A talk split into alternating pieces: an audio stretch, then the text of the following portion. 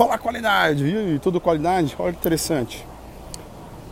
Nós gostamos de comemorar, né? Sobre vários fatores, mas acaba que nós comemoramos só coisas grandes, esquecendo das, das pequenas coisas, dos micros resultados, micrométricos que nós atendemos, atingimos ao longo do dia.